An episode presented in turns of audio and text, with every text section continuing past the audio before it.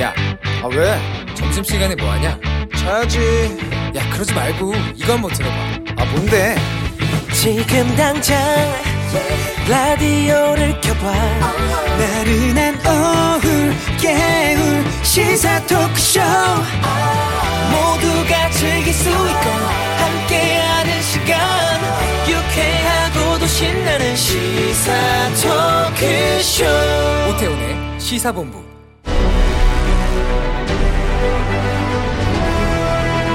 김철민의 본부 뉴스.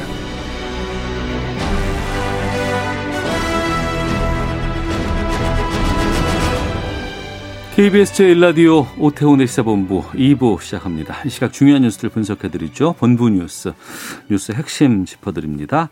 KBS 보도본부의 아이언민, 김철민 해설위원과 함께합니다. 어서 오십시오. 네, 안녕하세요. 김철민입니다. 예.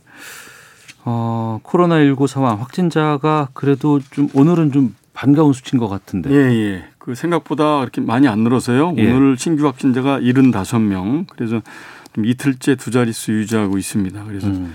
특히 이제 75명 가운데 지역 발생자가 46명으로 아, 해외가 많았군요, 그러면. 예, 또. 해외가 29명이거든요. 예, 예. 그래서 이제 어, 지역 발생자가 50명 아래로 떨어진 게 2주 만입니다. 그래서 이제 네. 이런 추세를 볼 때는 이게 유지만 된다고 하면 음. 지금 이제 사- 사회적 거리두기 새로운 단계가 이제 적용이 되는 게 7일 토요일부터거든요. 예, 1단계부터 5단계까지 나가는 네, 거. 그렇죠. 다섯 분화되는 나누는 게. 거. 그런데 예. 지금 1단계 기준이 수도권은 일주일 평균 신규 발생이 평균 100명 미만, 네. 그다음에 비수도권은 30명 미만이거든요. 음. 그런데 지금 이 추세가 유지가 되면 현재 지금 수도권이 한 평균 80명 정도 되거든요. 네. 일주일 평균이 그래서 이 추세가 유지가 되면 이제 전국적으로 1단계 기준을 이제 충족시키는 건데 음. 근데 이제 아직도 뭐 헬스장이나 사우나 학교 음악학원 이런 데서 이제 일상적인 감염이 이제 계속 나오고 있는 상황이고 지난 주말 헬로윈 이뭐 축제인가 그거 그렇죠. 여파가 아직 반영 안된 바- 거잖아요. 반영이 되려면 중반 이후나 돼야 된다고 그래요. 그래서 어. 이제 내일 모레 정도 이후부터는 예, 이제 예. 할로윈 데이 때 그 영향이 반영이 될 걸로 보이기 때문에 음. 지금 그 이번 주 후- 후반때 그 신규 발생자 감염 추이를 예의주시하고 있- 있는 상황입니다. 알겠습니다. 어쨌든 지금 중대본에서는 그 7단 그 7일부터 적용되는 새로운 사회적 거리두기 기준으로 볼 때 현재까지 그 1단계를 유지한 선에서 어 적용 적용이 될 것 같고 네. 1단계 기준을 초과하는 권역은 아직까지는 없다. 이렇게 음. 지금 발표를 하고 있습니다. 알겠습니다. 금요일 좀 이 중대본 연결해서 좀 얘기 좀 들어봐야 되겠네요. 예, 예. 알겠습니다. 자, 국정원에서 대선 개입 사건이 있었고 여기에서 이제 피의자들 예.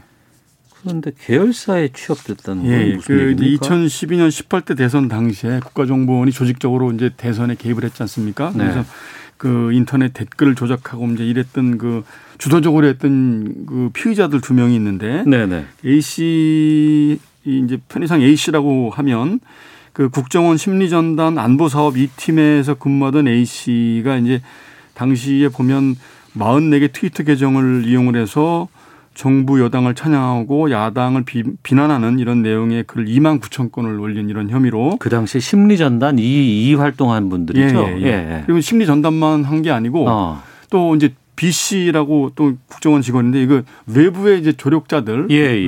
이게 그 동원을 해서 어. 외부에서도 이렇게 이제 그 트위터나 다음 아고라 등의 이제 수천 건의 비판 정권을 비- 그 이명박 대통령이 추진하는 정책을 지지를 하고 음. 당시 야당이었던 민주당 민주당에 대해서 반대 댓글을 달고 이랬던 그그 여론 조작 활동을 했던 사람들이 이제 국정원 직원들이 있었거든요. 네. 근데 이- 이제 이분들이 2017년 10월에 이제 공직선거법 국정원법 위반 혐의로 구속이 돼 갖고 지난 3월에 대법원에서 네. 지난해 3월에 각각 징역 10월, 징역 7월 이렇게 유죄를 확정 판결을 받았습니다. 네. 3심까지 해서 그런데 그 실형이 확정된 이 직원들을 국정원에서는 원래 파면을 해야 되는데 파면하지 네. 않고 면직 처리를 해서 연금을 받을 수 있게 해줬고 음. 거기다가 또 그 국정원 그 공제회라는 게 있어요. 양우회라고 그 계열 이제 그 계열 일종의 국정원 퇴직 직원들이 관리하는 계열사라고 보면 네, 되는데 네. 그 양우회에서 또저 그 계열회사 리스 회사가 있는데 음. 아무래도 이제 돈을 운영을 하다 보니까 그 리스 회사의 그 간부급 직원으로 이 두 사람을 어, 채용을 한 겁니다. 그래서 네. 올, 올 초까지 지금 올 2월에 이제 채용이 돼서 최근까지 고액의 월급을 받으면서 이렇게 활, 어, 근무를 해왔던 걸로 드러났습니다. 그래서 일부 시민단체들이 국정원이 그동안 뭐그 강도 높게 개혁을 한다고 추진을 해왔는데 진짜 이거 관심 없으면 안 받긴 해요. 그렇죠. 예. 외부에서 감시나 견제가 전혀 없기 때문에 예, 예. 국정원이 그 내부적으로 자발적으로 한다는 개혁이 얼마나 아. 이 한계가 있는 것이냐 이렇게 이제 비판 성명을 내놨습니다. 어떤 이슈가 터져서 언론에서 계속 보도가 되고 여론의 관심들이 집중될 때는 어, 넙죽 엎드리고 잘못했습니다. 예, 그렇죠. 바꿔야 되겠습니다. 개혁하겠습니다라고 하지만 예. 그 시기가 지나고 나면은 이렇게 다시 또 실형 선고 받았음에도 불구하고 어 면직 처리도 안 아, 그냥 파면되지도 않고 취업까지 간부로 활동하고 그렇죠. 있다는 거. 예. 이게 이제 국정원은 특히 이게 이, 이 조직의 특성상 네. 내부 감시나 견제가 거의 없다는 점 때문에 음. 이런 것들이 잘 알려지지 않는 문제가 이제 드러난 것이죠. 네. 예. 자 그리고 모바일 메신저 사기 피해가 계속 늘고 있다고요? 예, 주로 이제 카톡 메신저, 네. 모바일 메신저 중에 카톡이 이제 주로 그 창구로 이용이 되고 있는데 금감원이 오늘 발표한 내용인데 이 카톡을 통해서 가족이나 친구를 사칭을 하면서 음. 소액 결제를 해달라거나 네. 아니면 개인 정보를 요구하는 이런 피싱 범죄가 해마다 늘고 있는데 올해는 지금 9월까지 네. 6,700여 건이 넘었다고 그래요. 그래서 음. 피해액으로 보면 297억 원, 한 300원 가까이, 300억 원 가까이 되는데 네. 작년 동기에 비해서 25%나 늘어난 거라고 합니다. 그래서 음. 주로 이제 카카오톡을 이용을 해서 뭐 엄마 아빠 뭐 이렇게 이제 어? 불러가지고 뭐 소액이 필요하다 그러면서 이제 계좌 이체를 해달라거나 아니면 그 개인 정보 신분증이라든지 뭐 이런 개인 정보를 요구를 해서 네. 그 그리고 이제 휴대전화가 고장이 났기 때문에 통화가 안 된다 이렇게 음. 얘기를 하면서 어 이제 이제 급하게 이제 급전을 요구하는 경우가 있는데 이럴 때 이제 대부분 부모님들이 그 경황이 없어서 그냥 바로 송금해 주는 경우도 있고 개인 정보 신분증이나 이런 거를 바로 전송해 주는 경우가 있는데 이럴 경우에 이, 이 개인 정보를 이용을 해서 휴대전화를 개통을 하고 어. 그 휴대전화를 통해서 은행의 비대면 계좌를 개설을 한다는 겁니다. 그래서 그 네. 계좌 개설을 해서 카드 카드 대출, 약관 대출 이렇게 받고 이래서 그런 방법으로 이제 그 피해를 입히는데 이 주로 이제 가족을 사칭해서 이렇게 돈을 요구할 경우에는 그 이제 유선 전화를 반드시 좀 해라. 그러니까 딸인지 아들인지 확인을 확실히 하고 전화를 해서 이제 확인을 해야지. 휴대 전화는 보통 네. 그 원격 조정하는 악성 앱이 설치가 되기 때문에 전화를 하면 휴대 전화로 하면 네. 바로 그 사기범들한테 연결되는 경우가 많기 아, 때문에. 그래요? 예. 어. 그래서 그 일단 무슨 앱을 설치하라고 그러면 절대 하면 안 되고 음. 그리고 제일 안전한 건 유선 전화를 통해서 네네. 아들이나 딸하고 통화를 해서 어. 진짜 돈이 필요한 건지 확인을 해라. 이렇게 예. 이제 꼭 당부를 했습니다. 아. 하나만 더 살펴보고 마치도록 하겠습니다. KBS 공채 개그맨이었어요. 그 박지선 씨 추모 계속 잊고 있다고요? 어제 오후에 갑작스럽게 이제 그 자택에서 이제 모친하고 함께 숨진 채 발견됐다는 소식이 전해져서 이제 많은 충격을 줬었는데 음. 오늘 그 이제 그 장례식장이 그 양천구 이대 목동병원에 이제 마련이 됐습니다. 그래서 네. 물론 이제 동료 연예인들이 이제 많이 참석 음. 참석을 해서 조문도 하고 있고 조문을 받고 있는데 일반인들도 이제 상당수 이제 조문을 하고 있다고 그럽니다. 그래서 그동안 뭐 그 이제 굉장히 밝은 웃음을 시청자들한테 편안한 웃음을 뭐 추구를 해서 안티팬이 거의 없는 걸로 이제 유명했던 이런 이제 그 개그우먼이었는데 네. 안타깝게도 이제 지병을 갖고 있던 그 처지를 비관을 해서 아마 같이 이런 이런 극단적인 선택을 한 걸로 보입니다. 그래서 이런 그 어, 조문 장례식장에 실제로 조문객들도 일반인 조문객들도 음. 많이 몰려오고 있고 또 온라인상에서도 고인의 죽음을 안타까워하는 이런 댓글들이 줄줄이 달리고 있는 이런 상황이라고 합니다. 알겠습니다. 본부 뉴스 KBS 보도본부의 김철민 해설위원과 함께했습니다. 고맙습니다. 네, 고맙습니다.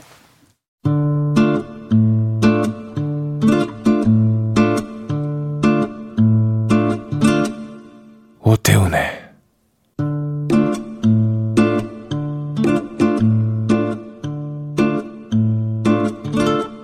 시사본부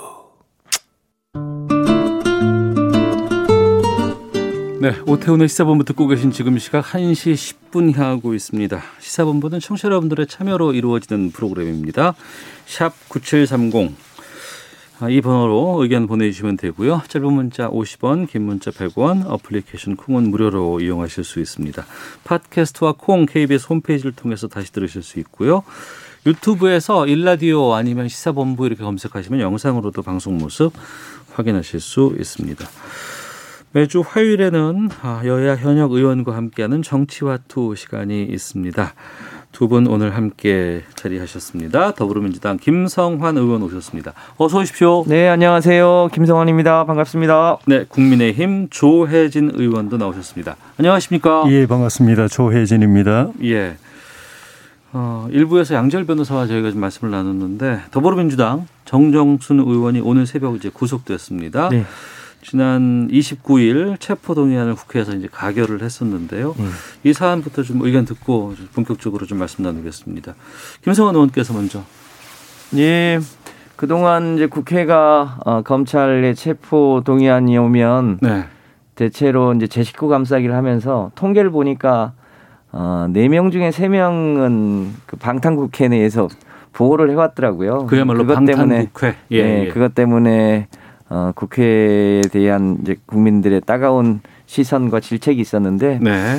어, 저희 당 의원이긴 합니다. 그 의원의 이제 잘잘못은 검찰 수사 과정과 이제 법의 판단을 보면 될 것 같고요. 음. 저희 당에서도 어, 이 방탄국회에 숨지 말고 당당히 가서 조사 받아라라고 여러 차례 얘기를 했음에도 불구하고 아, 본인이 정정순 의원에게 예, 예, 예. 본인이 그 길을 가지 않는 상황에서 음. 어, 뭐 저희 당 의원이라고 하더라도 제 식구 감싸기를 하는 건 적절치 않겠다고 하는 의견이 다수여서 네.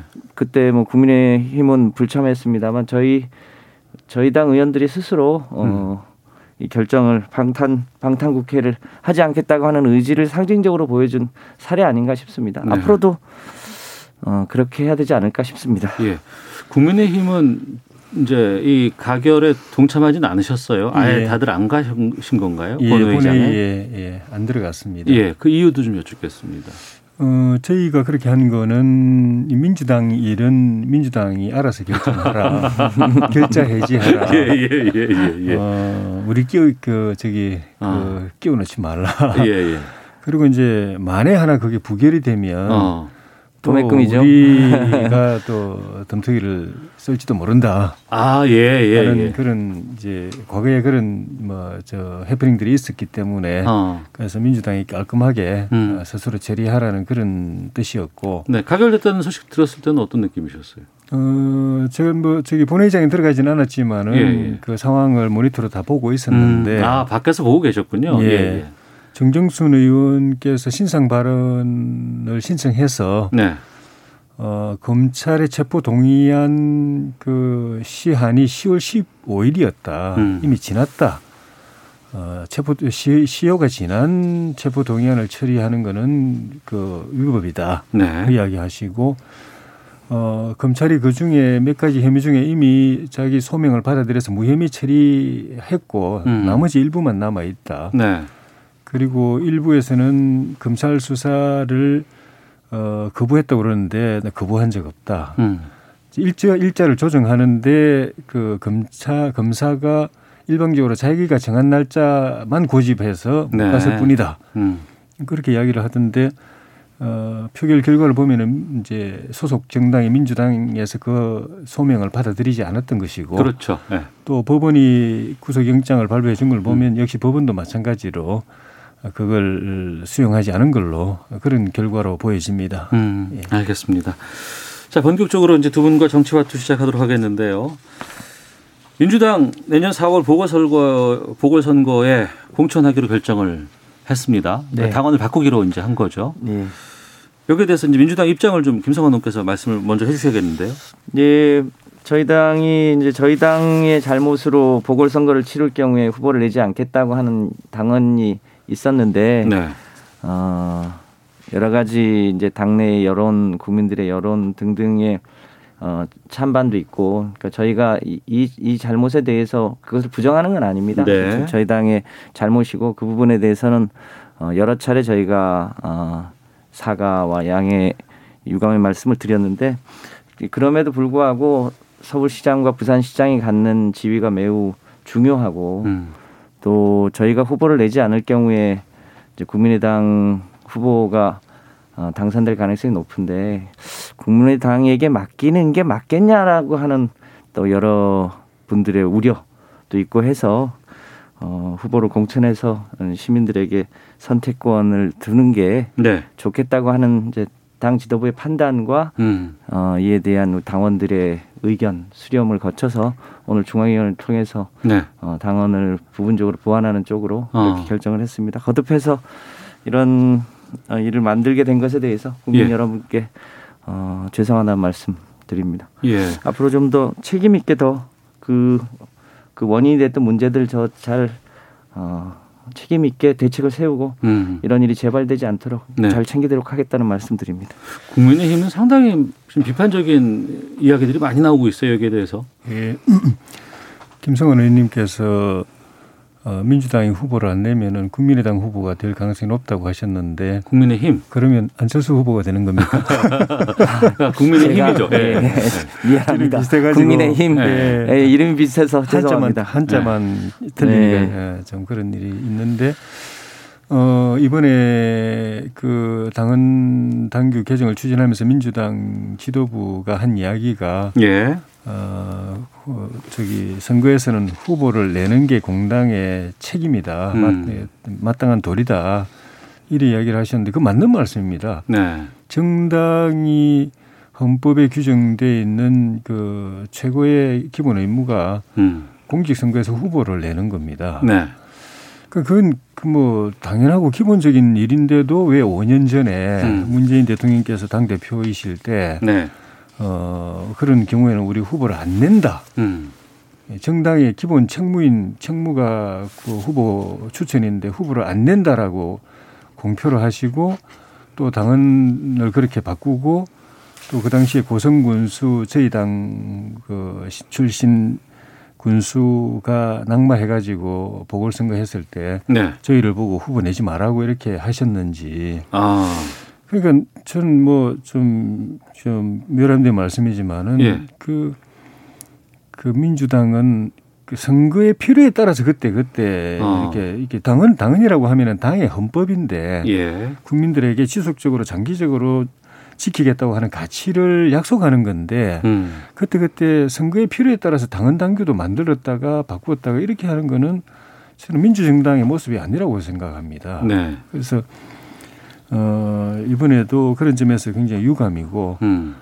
어 그러면서 또그 음, 전 당원에게 뜻을 물어서 한다고 이제 하셨는데 예, 예. 실제 당원 투표 참여율은 굉장히 낮고 음. 또 민주당 내부의 규정상으로도 예, 좀 하자가 있어 보이는데 네. 그거를 밀어붙이는 건 여러 가지 면에서 좀 그 국민 앞에 좀 어, 체면이 안, 안 쓴다는 생각이 들고 음. 어, 하여튼 그거는 이번 선거 때 그 서울 시민과 부산 시민들께서 그런 걸 감안해서 네. 평가를 안 하시겠나 생각합니다. 음. 네. 여기에 대해서 김성환 의원님. 네, 일단 저희가 어, 전당원 투표를 했는데요. 이건 뭐 이제 의결 절차를 밟는다기보다는 어, 당원들의 의견이 어디에 있는지를 이제 분포를 확인하는 그런 절차였고요. 어, 그래서 뭐 의결 정적수 문제가 있는 건 아니고요. 음. 그 2015년에 그때는 왜 이렇게 하셨는지에 대해서 좀 물으셨는데. 어, 당시에 어, 혁신위원회에서 어, 여러 가지 고민 끝에 우리의 규칙 쌓이고 있을 때 어떻게 하는 게 당연 책임 있는 자세겠느냐라고 하는 당시의 판단이 있었던 것 같고요. 네.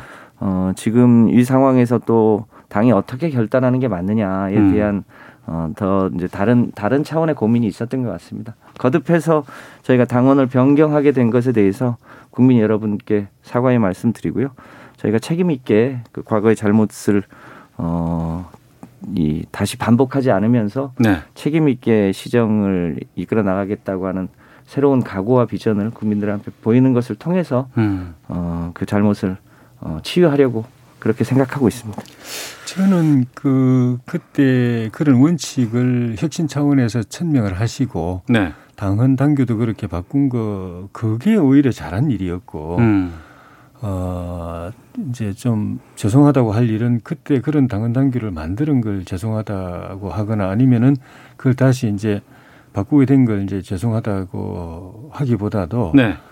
어, 그, 그 원칙을 지키지 못하고 그 이번에 결국 이제 말을 이제 뒤집게 되는 이것에 대해서 나중에 음. 또 다시 또 사과할 일이 생길 가능성이 있다. 어떤 뜻이죠?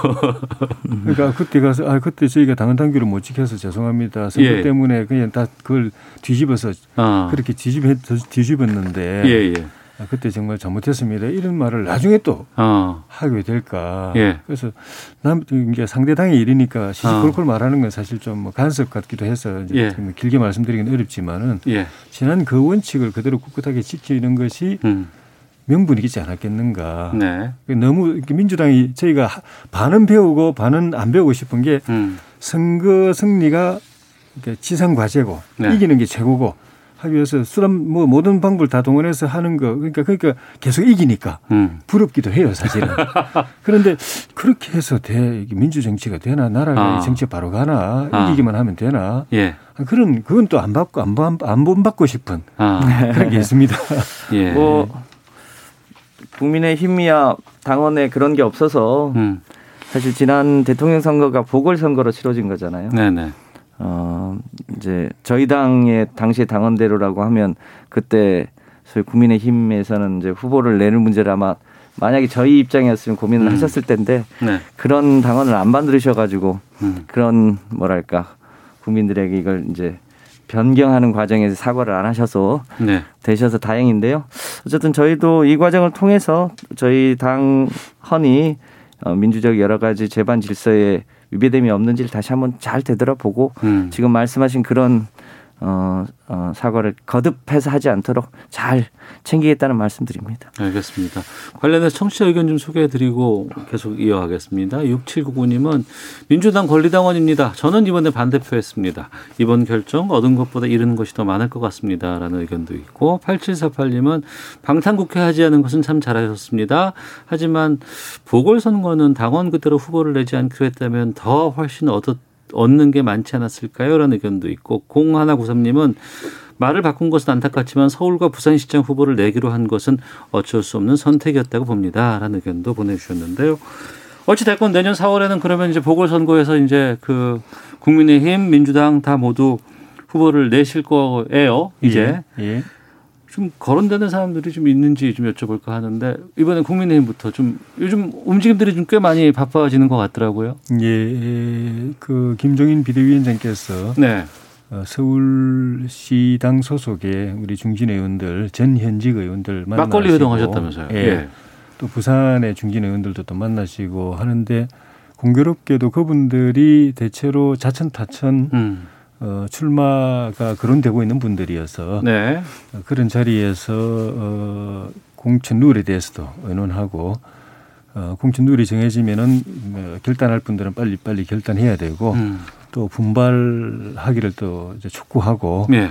어, 그러면서 또 경선 준비위원회에 이어서 경선 이제 그 보궐선거 기획 준비 기획단도 아마 곧저 출범이 될 것 같고 네. 거기서 이제 전략을 짜고 어, 여러 가지 준비를 할 테고 어, 그러면서 저희는 음, 어쨌든 이기기 위해서는 음. 어, 뜻을 같이 하는 범야권의 이 힘을 하나로 모으는 게 중요하기 때문에 네.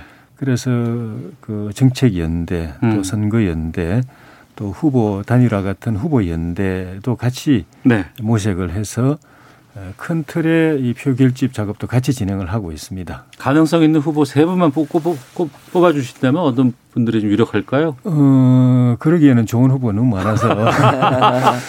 예를 들면 뭐 현역으로서는 이제 박진 의원님 또 권영세 의원님 아, 예, 이런 예. 분들 어. 또요 직전에 그렇고, 예. 원내대표였던 나경원 전 어. 원내대표 또 어, 당 대표를 했던 이혜훈 전 예, 의원 예. 또 원내대표였던 김성태 전 의원 어. 김영, 사무총장 했던 김용태 전 의원 어, 예, 예. 또 직전 여의도 연구원장 했던 지상욱 전 어. 의원 무엇부터 이제 또 바깥에 있는 분들도 예. 범야권으로 어. 분류되고 있는 좀 전에 제가 뭐, 뭐 살짝 말씀드렸던. 농삼 농담사 말씀드렸지만 안철수 의원 본인 뜻과 무관하게 예, 예. 안 대표도 좀 거론이 되고 맞네요. 예 어. 적지 않습니다. 아, 예. 알겠습니다. 민주당은요? 네. 뭐 아직까지 좀 본인들이 본격적인 의사 표현을 하지 않고 있습니다. 오늘 중앙위 결정이 난 이후에 조금씩 움직임이 있지 않을까 싶은데요. 서울시장 후보로는 지금 중기부 장관 하고 있는 박영선 음. 어, 장관님하고 전 원내대표했던 우상호 의원하고 네네. 전 최고위원이었던 박주민 의원이 이제 자천 타천으로 어. 서울시장 후보 군으로 예, 예. 거론이 되고 있고 부산시장은 아, 부산은 어때요, 정말? 어, 해수부 장관하고 지금 국회 김영춘 사무총장 하고 사무총장? 있는 아. 김영춘 전 의원하고 전 최고위원이었던 김혜영 의원하고 예, 예. 지금 전재수 어, 재선. 의원이죠. 예, 예. 이렇게 세 분이 차천 타천으로 어. 서울시장과 부산시장 후보로 예. 거론이 되고 있습니다. 근데 지도부에서 현 이렇게 거론되는 분으로 갈지 어. 아니면 조금 더 특단의 대책을 세울지 음. 이 여부에 대해서는 조금 더 어, 여론을 여론의 추이나 이런 걸 좀 봐야 되지 않을까 싶습니다. 분위기상으로 부산은 지금 국민의힘에서 오히려 더 그냥 상당히 유리한 쪽으로 지금 보고 있는 곳 아니겠어요? 예, 부산은 그렇습니다. 어떻습니까? 예. 어, 뭐 서울보다는 확실히 저희가 좀그 선, 저 낙관적인 전망이 많이 있고 예, 예. 어, 후보로는 이제 전에 부산시장 하셨다가 지금 이제 현역 국회의원이신 서병수 예. 의원님 어, 그리고 박형준 전 아, 국회의원 예, 예. 사무총장 또 예. 청와대 정무수석 선언하셨죠, 하셨던 박형준 전 분. 위원장은. 예, 예. 그리고 이현주 전 의원 아. 그리고 박민식 전 의원 또 이진복 전 의원 또 유재중 전 의원 이런 분들인데 예. 또 유, 이진복 유재중 이 두 분은 또 구청장 하셨다가 국회의원 되셨던 음. 분들 행정 경험 또 국회 경험 다 있으신 분들이고 네, 네. 또 국회 상임위원장도 하셨고 그러니까 이 부산 지역에 거론되고 있는 분들도 어, 사실 굉장히 다 나름대로 중량감이 있는 분들입니다. 김무성 전 의원도 여기에 관심이 있다는 얘기가 들리던데 좀 확인해 주실 수 있어요? 얼핏 그런 이야기가 들리던데 예. 아, 좀 확인은 안 됩니다만은 어. 뭐 어, 본인 의사가 무관하게 거론된 건 아닌가 하는 그런 생각을 저는 합니다. 아. 본인 이제 정치 은퇴를 하셨고 예, 또 부산이고 어, 하니까. 정권 교체를 위해서 자기가 밑거름이 되겠다고 어. 하신 그 정도였기 때문에 예. 예, 그냥 추- 측근에서 누가 그런 가능성을 운을 한번 띄워봤는지는 모르겠는데 음. 본인 생각은 조금 그런 쪽은 아니지 않겠는가 뭐 그렇, 그렇습니다. 알겠습니다. 이제 뭐 연말 이제 두 달도 채 남지 않았어요. 이제 그러고 나면은 곧바로 또 이제 4월 보궐선거 체제로 지금 정치권은 다 지금 갈 것 같고 또 그거 지나고 나면 바로 또 대선이 있는 상황이기 때문에 네. 선거 체제로 본격적인 좀 여의도가 움직임이 있지 않을까라는 생각이 듭니다. 자, 정치와투 더불어민주당 김성환 의원, 국민의힘 조혜진 의원과 함께하고 있는데요. 아, 다음 주제들은 저희가 헤드라인 뉴스 듣고 기상청 교통정보 확인하고 와서 두 분과 계속 말씀 나누도록 하겠습니다. 정세균 국무총리는 제91주년 학생 독립운동 기념일을 맞아 불가능에 도전하는 청년 정신으로 코로나19 위기를 극복해 나가자고 말했습니다.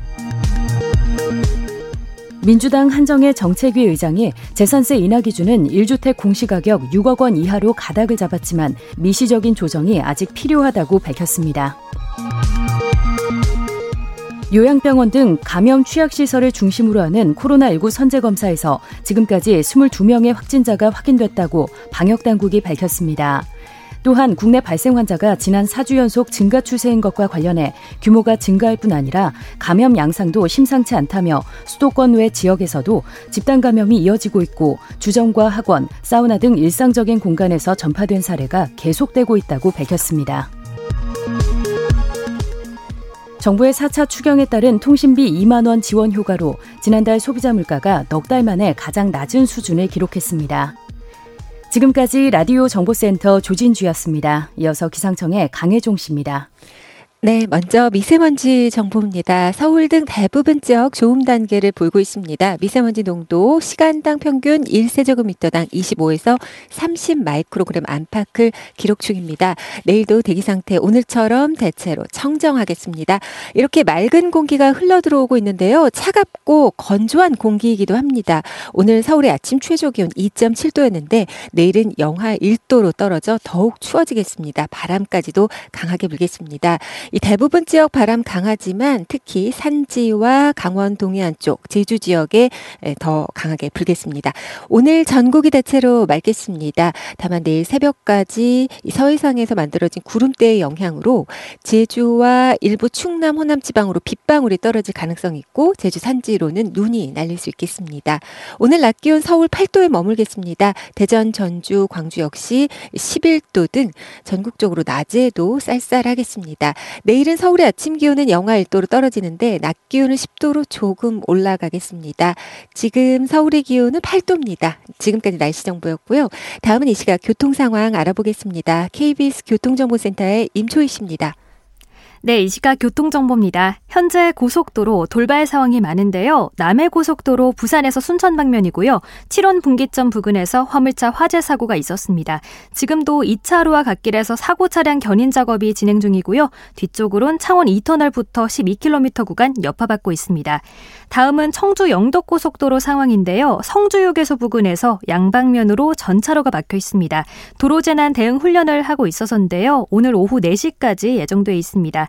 지금 휴게소 안쪽으로 차량들을 우회 운행시키고 있으니까요. 잘 따라주시고요. 이 여파로 영덕 방향 남상조 일대 4km 구간 정체입니다.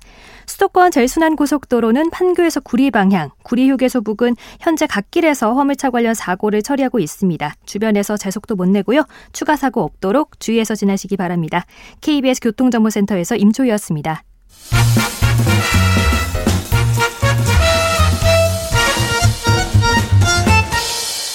오태훈의 시사 본부. 네, 정치와 투 돌아왔습니다. 이명박 전 대통령 어제 저희 그 생방 도중에 사저에서 출발해서 서울중앙지검 향했고 또 신원 확인 이후에 서울 동부구치소에 수감됐습니다. 그리고 이제 하룻밤을 지금 보낸 상황입니다. 어제 노년동 사제 이제 종편들에서 생중계로 이제 연결을 하던데 조효진 의원님 모습이 거기 계시더라고요. 예. 어떤 일들 그 안에서 있었는지도 좀 궁금하네요. 저는 이제 서울시장 때부터 비서관으로 모셨기 때문에 아. 인연이 오래됐고, 아, 예, 예. 그래서 이번에 대법원 확정 판결 났을 때도 그 다음 날 바로 가서 예. 따로 뭐 뵙고 어, 또 인사를 또 드리고 음. 또 구치소로 다시 돌아가는 길이어서 네. 어, 미 교수일 때는 좀 면회가 비교적 좀 자유로워서 저도 두 번인가 세 번인가 다녀왔지만은 이제 기결이 되면은 네. 가족 이외에는 면회도 쉽지 않다고 그래서 어. 그래서 이제 다녀왔 고 이제 다녀왔고 네. 어, 전 이제 청와대 비서실장이나 수석들, 비서관들, 전 장관 차관들 또 음. 전현직 의원들에서 대략 한뭐 그 언제 또 뵐지 모르겠다는 생각들 다들 모였어. 네. 한 50에서 한 100분 정도 오셨던 것 같은데 음. 모셨던 저희들이야 뭐 저희가 잘 모셔서 잘못 모셔서 이렇게 돼서 송구하다. 예. 예 그렇지만 또 뭐 사필 규정이 되실 되실 거다. 음. 건강 꼭 잘 지키시라 이런 당부의 말씀을 드렸고. 네. 어, 본인께서는 어 일단 뭐 이런 일 자체에 대해서는 국민께 좀 송구한 마음이겠지만은 음. 이그 수사와 재판 결과에 대해서는 네. 음, 그건 뭐, 수, 뭐 수용하기 쉽지 않으신 것 같아요. 말씀 어. 안 하시지만은. 예, 예. 어, 그러면서도 이제 처음에는 그 원망 때문에 마음도 상하고 몸도 많이 상했는데 예. 이제는 마음 다 내려놓고 음. 어, 누구도 원망하지 않고 예. 어, 구치소에서 수감 생활 뭐 성실하게 잘 하겠다. 음. 근데 나라가 걱정되니까 밖에 있는 여러분이 나라를 잘 지켜달라. 네. 특히 현직에 있는 공직에 있는 분들이 열심히 해달라 그런 당부 말씀을 하셨습니다. 음. 이명박 전 대통령의 재수감에 대해서 김성환 의원님은 어떻게 보셨어요? 네, 만시지탄이죠. 뭐 잘 아시겠습니다만 2007년도에 어 박근혜 이명박 당시 한나라당이었죠. 경선. 예, 네. 경선 때 어, 도곡동 땅 의혹, BBK 의혹, 어, 그리고 다스 의혹 그때 다 드러났던 얘기잖아요. 음. 그때만 해도 어 마치 사실이 아닌 것처럼 했고 또 당시에 검찰이 면죄부를 주었는데 최근 들어서는 이제 뭐 국민학생도 다스는 어 이명박 대통령 것이라고 이제 다 지금 C라고 해야 됩니까? 라고 이제 다 알게 된 거 아닙니까? 네. 이제 어, 그, 그 진실이 지금에서 밝혀진 게 좀 아쉽죠. 그 진작 확인이 됐었어야 될 일인데 이제 그런 면에서 당시에 검찰은 왜 그때 진실에 접근하려고 하지 않았던가, 왜 음. 면죄부를 줬던가 네. 이 부분에 대해서 국민적인 아쉬움이 훨씬 크고요. 음. 더큰 문제는 어 이제 대법원의 최종 확정 판결이 났는데 네. 그 판결에 대해서 어 어떻게든 국민들께 실망을 시킨 점에 대해서 어 사과하고 어 저 구치소로 갔어야 되는 거 아니냐라는 아쉬움이 많이 남는 거죠. 음. 어, 그 여전히 사과를 하지 않는 거는 마치 이게 일종의 현 정권의 정치적 탄압인 것처럼 비추려고 하는 그런 의도가 있는 건 아니냐 네. 이런 이런 것 때문에 더 아쉬움이 남습니다. 음. 지금에라도 어 소위 다스는 누구 거냐라고 하는 국민적 질문에 대해서 대법원이 최종적으로 확정 판결을 낸 것에 대해서 일종의 이제 역사의 일종의 이제 심판이 내려진 것이기 때문에 일단 이제 종지부는 찍었다 이렇게 보여지고요. 앞으로 이제 이런 이런 일이 재발되지 않도록 어떻게 할 거냐 이런 네. 면에서라도 어, 공수처와 같은 일종의 권력 기구를 감시할 수 있는 장치가 조금 더 어, 완비될 필요가 있겠다 이런 느낌을 받습니다. 네. 아, 바로 직전 두 어, 전직 대통령이 지금 감옥에 있습니다. 또 그 전에도 어, 대한민국에서 대통령들이 상당히 좀 불행한 그 결과가 많이 있었어요. 이 부분 어떻게 보고 계신지도 궁금하고 앞서 이제 김성환 의원께서 재발되지 않도록 해야 된다고 하셨는데 어떤 노력들이 필요할지에 대해서 의견 듣고 다음 주제로 가겠습니다. 그러니까 역사의 소용돌이에 휘말려 가지고 어, 불행하게 된 대통령들도 계시지만은 네. 그런 그 소용돌이가 없었는데도 한 분도 예외 없이 또 불행을 맞은 대통령들로 인해서 대한민국의 대통령 역사는 한 분도 예외 없이 음. 하나도 예외가 없으면 이거는 징크스라고 그러거든요. 네, 예. 징크스라는 건 아무리 자기가 노력해도 벗어날 수 없는 음. 주술 같은 거. 예. 한 명이라도 예외가 있으면 징크스는 아닙니다. 음. 그런데 한 명도 예외가 없기 때문에 이거는 주술이에요. 네. 누구도 벗어날 수 없는 음. 그런 게 돼버려 가지고 어, 그 중에 일부는 그냥 자연적으로 두면은 그런 일이 없었을 텐데 정치 보복으로 인해서 인위적으로 또 그렇게 만들어서 그 고리 저 어, 불행의 고리가 끊어질 수 있는데도 불구하고 또 정치 보복으로 인해서 해서 또 연결시키고 그 고리를 연결시켜 버리는 바람에 한 분도 유해 없는 징크스가 돼버린 겁니다. 네. 이게 대통령들의 불행이지만 대한민국 정치의 불행이고 우리나라 역사의 불행이고 국민들의 불행입니다. 음. 그러니까 이명박 대통령 때 그 고리가 끊어질 수도 있었다고 봅니다. 그런데 뭐 사대강이고 뭐고 다 목표를 정해놓고 보복한다, 감옥에 음. 넣는다, 예. 손본다, 목표를 정해놓고 다 틀었는데도 안 틀리니까 마지막에 꺼낸 게 다스예요. 음. 근데 다스에서 벌어진 그 임직원들에 의해서 저질러진 횡령 행위, 뇌물 행위를 이명박 대통령 본인의 행위로 간주해가지고 지금 이제 기소도 하고 유죄 판결도 내린 거 아닙니까? 예. 그러니까 이게 다스가 이명박 대통령께 아니면은 음. 왜냐면 본인이 저지른 횡령이 아니고 네. 본인이 저지른 뇌물이 아닌데 본인 회사 그, 그 회사에서 저질러졌는데 그 회사께 회사가 자기 거니까 그러니까 당신이 저지른 거다 똑같다 이 법리거든요. 알겠습니다. 근데 지금 법원에 가서 등기부를 뜯어보십시오. 음. 다스가 MB 그 이명박 대통령 걸로 돼 있는지 여전히 현그 대주주들 걸로 되어 있습니다. 네. 지금 지금 만약 이명박 대통령이 나를 이렇게 다스 주인이라고 해서 이렇게 17년 행이라고 살리면은 살리면 그러면 그 소유권 나한테 이전해라. 음. 등기 등기 이전해라. 네. 내가 감옥 가는 대신에 사- 다스 내 거라고 하니까 이거라도 내 지금 내 갖게 해달라고 그 신청하면 받아들여져야 되죠. 안 받아들여집니다. 음. 그러니까 소유 말은 다스가 당신 거니까 거기서 저질러진 행위에 대해서 당신 책임져야 된다고 감옥 보내면서 다스를 안 주는 겁니다. 이게 이, 제, 이 이게 이 수사와 예. 재판의 결정적인 그 모순이에요. 음. 그러니까 다 이거는 이 법이 아니다라고 생각하는 알겠습니다. 거죠. 마무리 좀 네. 부탁드리겠습니다. 정치 보복이라고 이제 강하게 말씀해 주고 계시는데요. 김성환. 네. 그러니까 우리 이 대통령 직선 이후에 이제 7년 7년 7년 대통령 임기로 어, 전두환 대통령이 한 이후에 5년 이제 단임 어, 대통령제가 쭉 돼 왔지 않습니까? 네. 그러니까 그 단임 대통령들이 다 집권 후반기에 레임덕에 걸렸다는 점에서 음. 공통점이 있긴 하지만 네. 어, 김영삼 대통령이나 김대중 대통령은 또 어, 퇴임 후에는 그 자기의 이 뭐랄까요 민주주의를 이끌었던 여러 가지 공과를 다 평가를 받으신 분들이 있기 때문에 전체가 다 그렇다고 음. 평가하는 건 좀 옳지는 않은 것 같고요. 네. 다만 여전히 우리 대통령 5년 단임제가 갖고 있는 제도로서의 한계는 음. 있어 보입니다. 그러니까 어, 5년 단임제다 보니까 그 당선되자마자 조금 지나면 곧바로 레임덕에 걸릴 수 있는 소지들이 크고요. 그 국정 운영의 불안정성이 그걸로 연결이 되고 비효율성도 일부 있어서 어 만약에 우리나라가 대통령제를 유지한다면 일부 권력을 분산하거나 4년 중임제로 가는 게 맞지 않겠냐 이런 음. 이런 의견들도 있고요.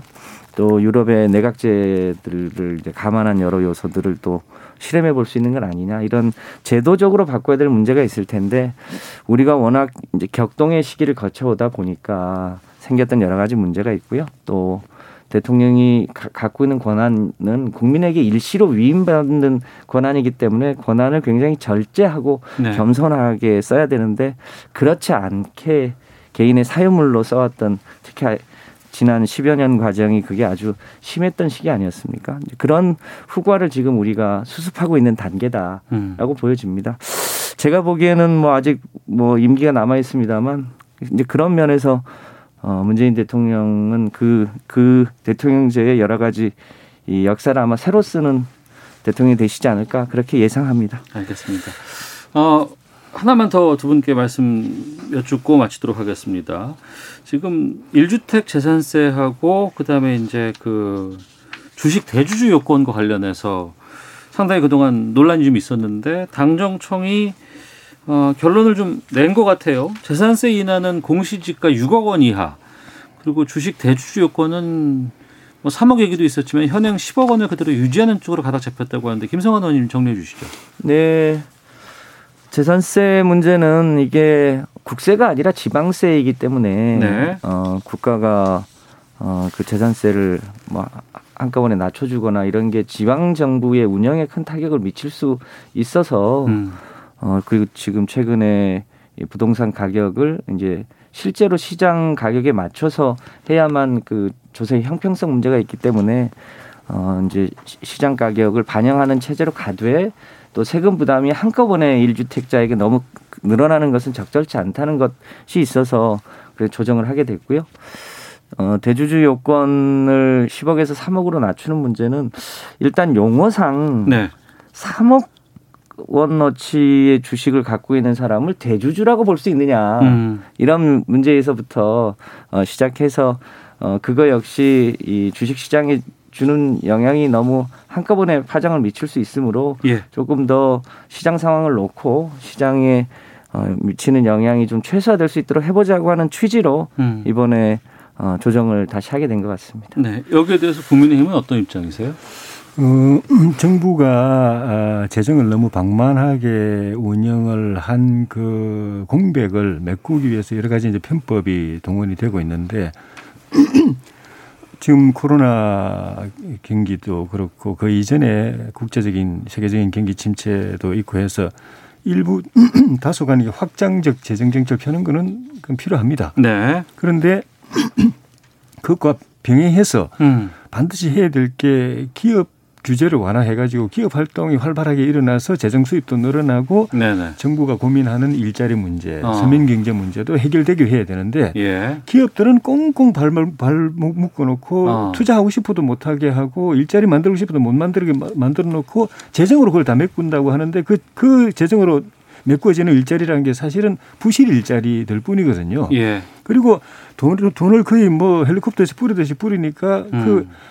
이번에 그 감사에도 다시 확인됐지만 역대급 부정수급들이 벌어집니다. 눈먼 돈이 막 그냥 그 날린다고 생각하니까 뿌려진다고 생각하니까 네. 머리 나쁘게 사는 사람들은 다 그거 빼먹으려고 이제 음. 그, 그다 국민들의 혈세인데 그렇게 해서 메꿔진 걸 이제 세금 더 걷어가지고 메꾼다는 것 아닙니까? 네. 그 구멍 난 것을. 음. 근데 부자 정시에도 하지만 지금 이 제도들은 사실은 더 심각한 게 중산 서민들에게서 세금을 더 걷어가는 거기 때문에 더 심각한 거고 알겠습니다. 그래서 저항이 큰 거고 예. 저항이 크니까 정부도 여당이 이제 먼저 나서 가지고 음. 이러다 이거는 민심 돌아선다 해서 이제 정부나 청와대에서 하던 걸 이제 제동을 일정 부분 거는 것인데 네. 이- 이런 추세 자체가 근본적으로 바로잡히지 않으면은 또. 다시 또 논란이 또 생길 겁니다. 앞으로 또 예산 전국이 또 펼쳐지기 때문에 그때 네. 또이 부분에 대해서 좀 계속해서 좀 두 분의 의견 듣도록 하겠습니다.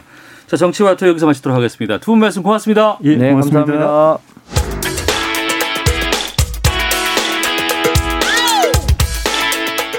오태훈의 시사본부는 여러분의 소중한 의견을 기다립니다. 짧은 문자 50원, 긴 문자 100원의 정보 이용료가 되는 샵 9730, 우물정 9730번으로 문자 보내주십시오. KBS 라디오 앱 콩은 무료입니다. KBS 라디오 오태훈의 시사본부. 지금 여러분은 대한민국 라디오 유일의 점심 시사 프로그램을 듣고 계십니다. 네. 자동차의 모든 것을 알아보는 시간입니다. 권영주의 차차차 오토타임즈 권영주 편집위원과 함께합니다. 어서 오세요. 네, 안녕하세요. 예. 오전에 발표가 있었어요. 네네. 국토교통부 산하에 모빌리티 혁신위원회가 정책 권고안을 확정했다라고 지금 보도가 나오고 있는데 여기에 아홉 명의 전문가가 있고요. 난, 낯익은 이름이 여기 들어가 있네. 거기 이름이 하나 있죠. 예, 예. 권용주라고.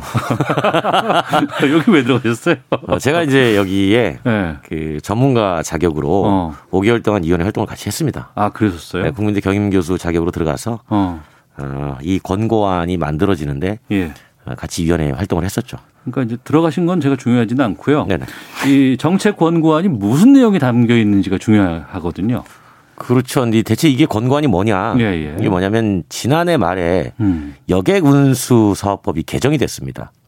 아, 예. 타다 갈등이 예, 있었죠. 예. 그때 갈등이 심했죠. 예. 갈등이 있어서 사업법이 개정이 됐고 네, 네, 네. 그게 이제 내년 4월부터 법이 시행이 되는데 네. 어, 구체적인 사항은 시행령에서 어. 정하기로 결정이 됐던 겁니다. 그러니까 그때는 갈등을 좀 봉합하기 위해서 큰 그림에서만 좀 무언가 짜놓고 그렇죠. 그래서 그 시행령을 만들려면 예. 정부가 만들기는 하지만 음. 그 안에 들어가는 내용은 어, 이해 당사자들도 참여를 하고 네. 전문가들 위원회를 구성을 해서 음. 여기서 권고안을 만들면 그 어. 권고안을 정부가 받아들여서 예. 시행령 개정 작업에 나서게 되는 것이고 어. 이제 권고안이 오늘 나온 거죠.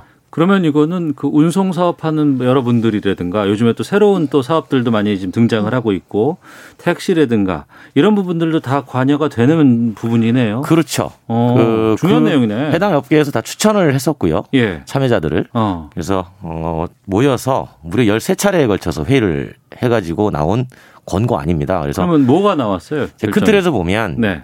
자, 기존의 택시 사업자도 보호를 해야 되고 네. 또 새롭게 면허 없이 들어오는 플랫폼 사업자도 어, 좋은 서비스를 내놓을 수 있도록 장벽을 좀 제거를 해줘야 되겠고 그 거기서 말하는 면허는 택시 면허 말씀하시는 택시 거죠? 면허 이외에요. 제가 좀 예, 이따 예. 설명드리겠습니다. 아, 예. 그다음에 기존의 이용자들 즉 국민들의 이동 서비스도 좀 좋게 만들어 줘야 되겠고 음. 이세 가지를 어떻게 모두가 다 만족시킬 수 있을까 네. 그런 고민을 했던 것이고요. 예.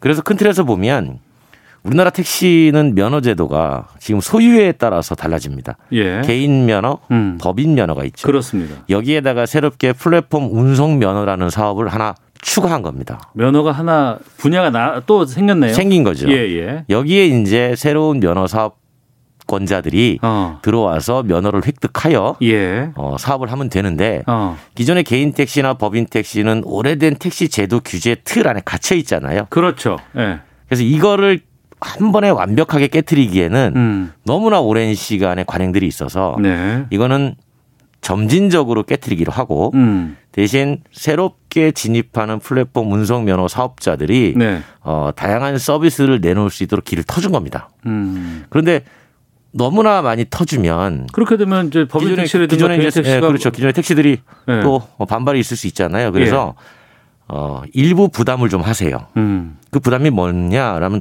돈입니다. 그러니까 플랫폼 면허로 들어오는 분들은 돈 내라. 그렇죠. 어. 그래서 이제 그 본인이 사업해서 한 대를 택시처럼 운행을 해서 네. 거기서 버는 돈의 일정액을 음. 어, 기여금으로 내세요. 기여금으로 내라. 그렇죠. 당신은 법인 택시라든가 개인 택시 면허가 있는 사람이 아니니 그렇죠. 플랫폼 새로운 면허 사업자이니 어. 그 새로운 면허 사업 비용을 내세요. 그럼 그 기여금은 어디로 갑니까? 그 기여금이 이제 운송 안전 기금이라 그래서 네. 그 기여금은 대부분 음. 개인 택시 고령 운전자가 아, 그러니까 빠져나갈 지금 퇴로가 없어요. 그러네요. 지금 어- 어찌 됐건 간에 자기는 생계를 위해서 이 택시를 그렇죠. 하고는 있는데 저들 플랫폼 업자들이 계속해서 들어오고 나니 나는 설 자리도 없고. 그렇죠. 근데 나는 면허는 다 그동안 어, 내가 돈다 주고 사온 주고 거고. 사온 거고 이 어려움들을 토로하니 그 부분을 플랫폼 면허 사업자들의 기여금을 통해서 좀 충당을 하고 한다. 만들어주는 거죠. 그렇죠. 아. 그러면 이제 개인 택시 고령 운전자들의 퇴로를 만들어 놓으면 예. 이제 면허를 어, 국가에다 반납을 하고 음. 이제 숫자가 줄겠죠. 네네. 그러면 줄어들면 그 숫자만큼 음. 어, 새로운 플랫폼 운송 사업자들이 이제 그 부족분을 네. 서서히 메우게 되는 이제 그런 구조로 설계가 된 겁니다. 어. 근데 이제 플랫폼 면허를 따고자 하고 그 사업을 하고자 하는 사람들은 그러니까 이제는 법인 택시나 개인 택시로 가져 가려고 하는 분들은 좀 거의 없을 것 같고 예, 점차 예. 줄게 되는 이제 사양 산업으로 서서히 진입하고 있는 것 그렇죠. 같고 그럼 이제 앞으로는 플랫폼 면허는 주로 많이 그 진입하는 분들이 늘는 그런 구조 아니겠어요? 그러니까 지나치게 또 많이 늘어나면 어. 기존 시장이 혼탁해지고 그, 그 부분이죠. 예. 어, 상당히 오히려 그 혼탁한 경쟁이 음. 국민들의 이동 편익 서비스에 오히려 해가 될 수도 있다. 네. 그런 가능성 때문에 음. 어, 그냥 확 열어두는 게 아니고요. 네. 어, 해당 지역. 그러니까 음. 저는 이제 서울에서 제가 플랫폼 운송 면허 사업을 하겠습니다. 네. 제가 500대를 가지고 하겠습니다. 어. 라고 신청을 하면 예. 허가심의위원회가 어. 어, 서울에 지금 택시는 인구당 몇 대의 비율이고 예. 어, 이건 부족한 건지 아니면 충분한 건지 어. 어, 판단을 해서 예. 어, 허가를 내주도록 돼 있습니다. 아. 근데 그 허가의 총량은 정해지진 않았어요. 예. 아, 그래서 500대를 다 해줄 수도 있고 아, 서울은 택시가 이미 넘쳐나고 있으니 음. 하지만 새로운 수요에 대한 서비스 요구가 강하게 나타나고 있는 시장인 만큼 네. 뭐한 200대만 하세요 어. 또는 300대만 하세요 그런 기준들을 만들어 놓고 이제 허가를 해주는 겁니다. 그리고 이제 플랫폼 면허가 된다고 하는 건 그러니까 우리가 택시 그러면 기존에 있는 중형 세단 예, 그 위주로만 다 택시는 똑같았잖아요. 일괄적이었죠. 근데 이게 좀 바뀔 수도 있다면서요. 차종에 대해서 어. 13인승 미만을 쓰도록 해준 겁니다. 아. 그러니까 플랫폼 운송 면허 사업자는 네. 세단을 쓰지 않아도 돼요. 9인승을 써도 되고 11인승을 써도 됩니다. 그럼 그게 타다 아니겠어요? 그렇죠. 예전에 이제 타다가 썼던 기아차 카니발이 이제 그런 경우에 해당되니까 음. 그런 차들을 조달해서 쓸 수 있고 네. 직접 사가지고 영업용으로 투입할 수도 있고요. 음. 렌터카 사업자로부터 차를 매월 돈 주고 빌려서 운행할 수도 있습니다. 아, 그래요? 그러니까 쉽게 말하면 차량 조달 비용이 음. 지나치게 많은 부분의 사업 원가 비중을 차지하니까 네. 그 비중을 낮춰준 거죠. 음. 그러면 뭐 다양성이 있었다 그래서 좀 환영할 만한 일이기도 하겠습니다만 문제는 이렇게 하다 보면 요금이 막 올라갈까 봐 이런 걱정들 소비자 입장에서는 참 그렇게 많이 되거든요. 근데 이제 이런 거죠. 어. 택시의 요금은 국가가 결정합니다. 네. 그런데 새로운 플랫폼 모빌리티 사업자 입장에서는 음. 어, 차도 좋은 걸 쓰고 네. 원가가 많이 들잖아요. 이 그렇겠죠. 사람들한테 국가가 정한 요금을 받으라 그러면 사업 자체를 아예 못 하죠. 그러니까 보면은 차 안 잡힐 때는 정말 안 잡히거든요. 그럴 네. 때는 무슨 뭐 블랙 뭐뭐 뭐 해갖고 돈을 그렇죠. 막더 주고 탈 수밖에 없는 경우도 많더라고요 보니까. 그러니까 이제 택시도 우리가 이렇게 해놓은 거예요. 기본적으로 택시라고 하는 게 재래시장이라 그러면 네. 그거보다 조금 좋은 게 재래시장 말고 전통시장. 아, 전통시장 네. 죄송합니다. 네. 어, 전통시장이 있다 그러면 예. 이제 할인점이 있고 음. 백화점이 있는 것처럼 제가 늘 말씀드리지만 예, 예. 택시도 이제 전통시장에 기존 택시가 있고 어. 여기에서 조금 더 나아가는 뭐 모범 택시도 있고 하잖아요. 예, 예. 그게 이제 할인점이라 그러면 고급 택시에 어. 걸맞는 새로운 플랫폼 운송면허 사업자는 뭐 일종의 백화점 형태. 그러니까 비싼 서비스- 사람들은 아, 그렇죠. 비싸게 탈 사람들은 그걸 쓰고 이렇게 되는 거군요. 그러니까 이동에 대해서 선택권을 음. 소비자한테 다양하게 열어주는 거예요. 네네. 네. 어 그럼 이게 언제부터 그럼 시행이 될 수 있는 거예요? 지금 내년 4월에 시행령이 개정이 되고 네. 4월에 여객운수사업법이 시행이 되니까 그 전에 이제 개정이 되고 음. 내년 4월부터 이제 시작이 되면 네. 이제 새로운 사업자들이 저 하겠습니다 어. 하고 나타나기 시작하는 거죠. 예. 그리고 그러니까 일반 뭐 택시라든가 승합차 같은 경우에 그러니까 내가 현장에서 손을 들었던 때가 있었잖아요. 택시를 잡기 그 위해서는. 그 이쪽 용어로는 예. 길빵이라고. 그래요? 예. 전 아직도 그게 익숙해요. 헤일링. 예, 예. 근데 이제는 이제 그렇게 타는 분들이 거의 많이 없어졌다면서요. 별로 없고 예. 이제 지방에 가면 아직도 영, 음, 자주 타는데 음. 지금 이제 호출을 통해서 많이 이용을 하죠. 그러다 네네. 보니까 택시 자체도 가맹 택시라는 게 있잖아요. 네네. 옆에 보면 이제 뭐 어, 지역마다 아니면 뭐 그렇죠. 이렇게 여러 가지. 예, 그래서 가맹 택시도 어 가맹 프랜차이즈가 우월적 독점권을 가지지 못하게 음. 예를 들어서 제가 운수 사업자라면 제가 네. 100대를 가지고 있으면 음. 50대는 A 프랜차이즈, 네. 또 50대는 B 프랜차이즈 어. 이렇게 또 서로 할 수 있도록 또 만들어 줍니다. 그러니까 프랜차이즈 면허가 자칫 법인 택시처럼 될까 봐 걱정인 거예요. 어, 관리가 되죠. 예. 가맹 택시 입장에서는 자기네 브랜드가 중요하니까 아, 예, 예. 그 브랜드 관리가 안 되면 음. 이용자가 떨어져 나갈 거 아니겠어요? 네. 그러다 보니까 아무래도 서비스 관리를 하게 되죠. 음, 이렇게 되면은 어. 뭐 내년 4월 이후부터 시행된다고 하니까 그러면 좀 그때는 우리가 만족할 수 있는 좀 보편적인 그런 여러 가지 서비스들을 안정화될 수 있는 택시들을 좀 우리가 만날 수 있겠군요. 궁극적인 목표가 그겁니다. 어. 아, 국민들의 이동 서비스를 좋게 제공해 주자. 음, 알겠습니다. 자, 권영주의 차차차 어, 모빌리티 혁신위원회에 계십니다. 권영주 끝났습니다, 이제. 끝났습니다. 편집위원과 함께했습니다. 고맙습니다. 감사합니다. 예, 시사본부도 여기서 마치겠습니다. 내일 뵙겠습니다. 안녕히 계십시오.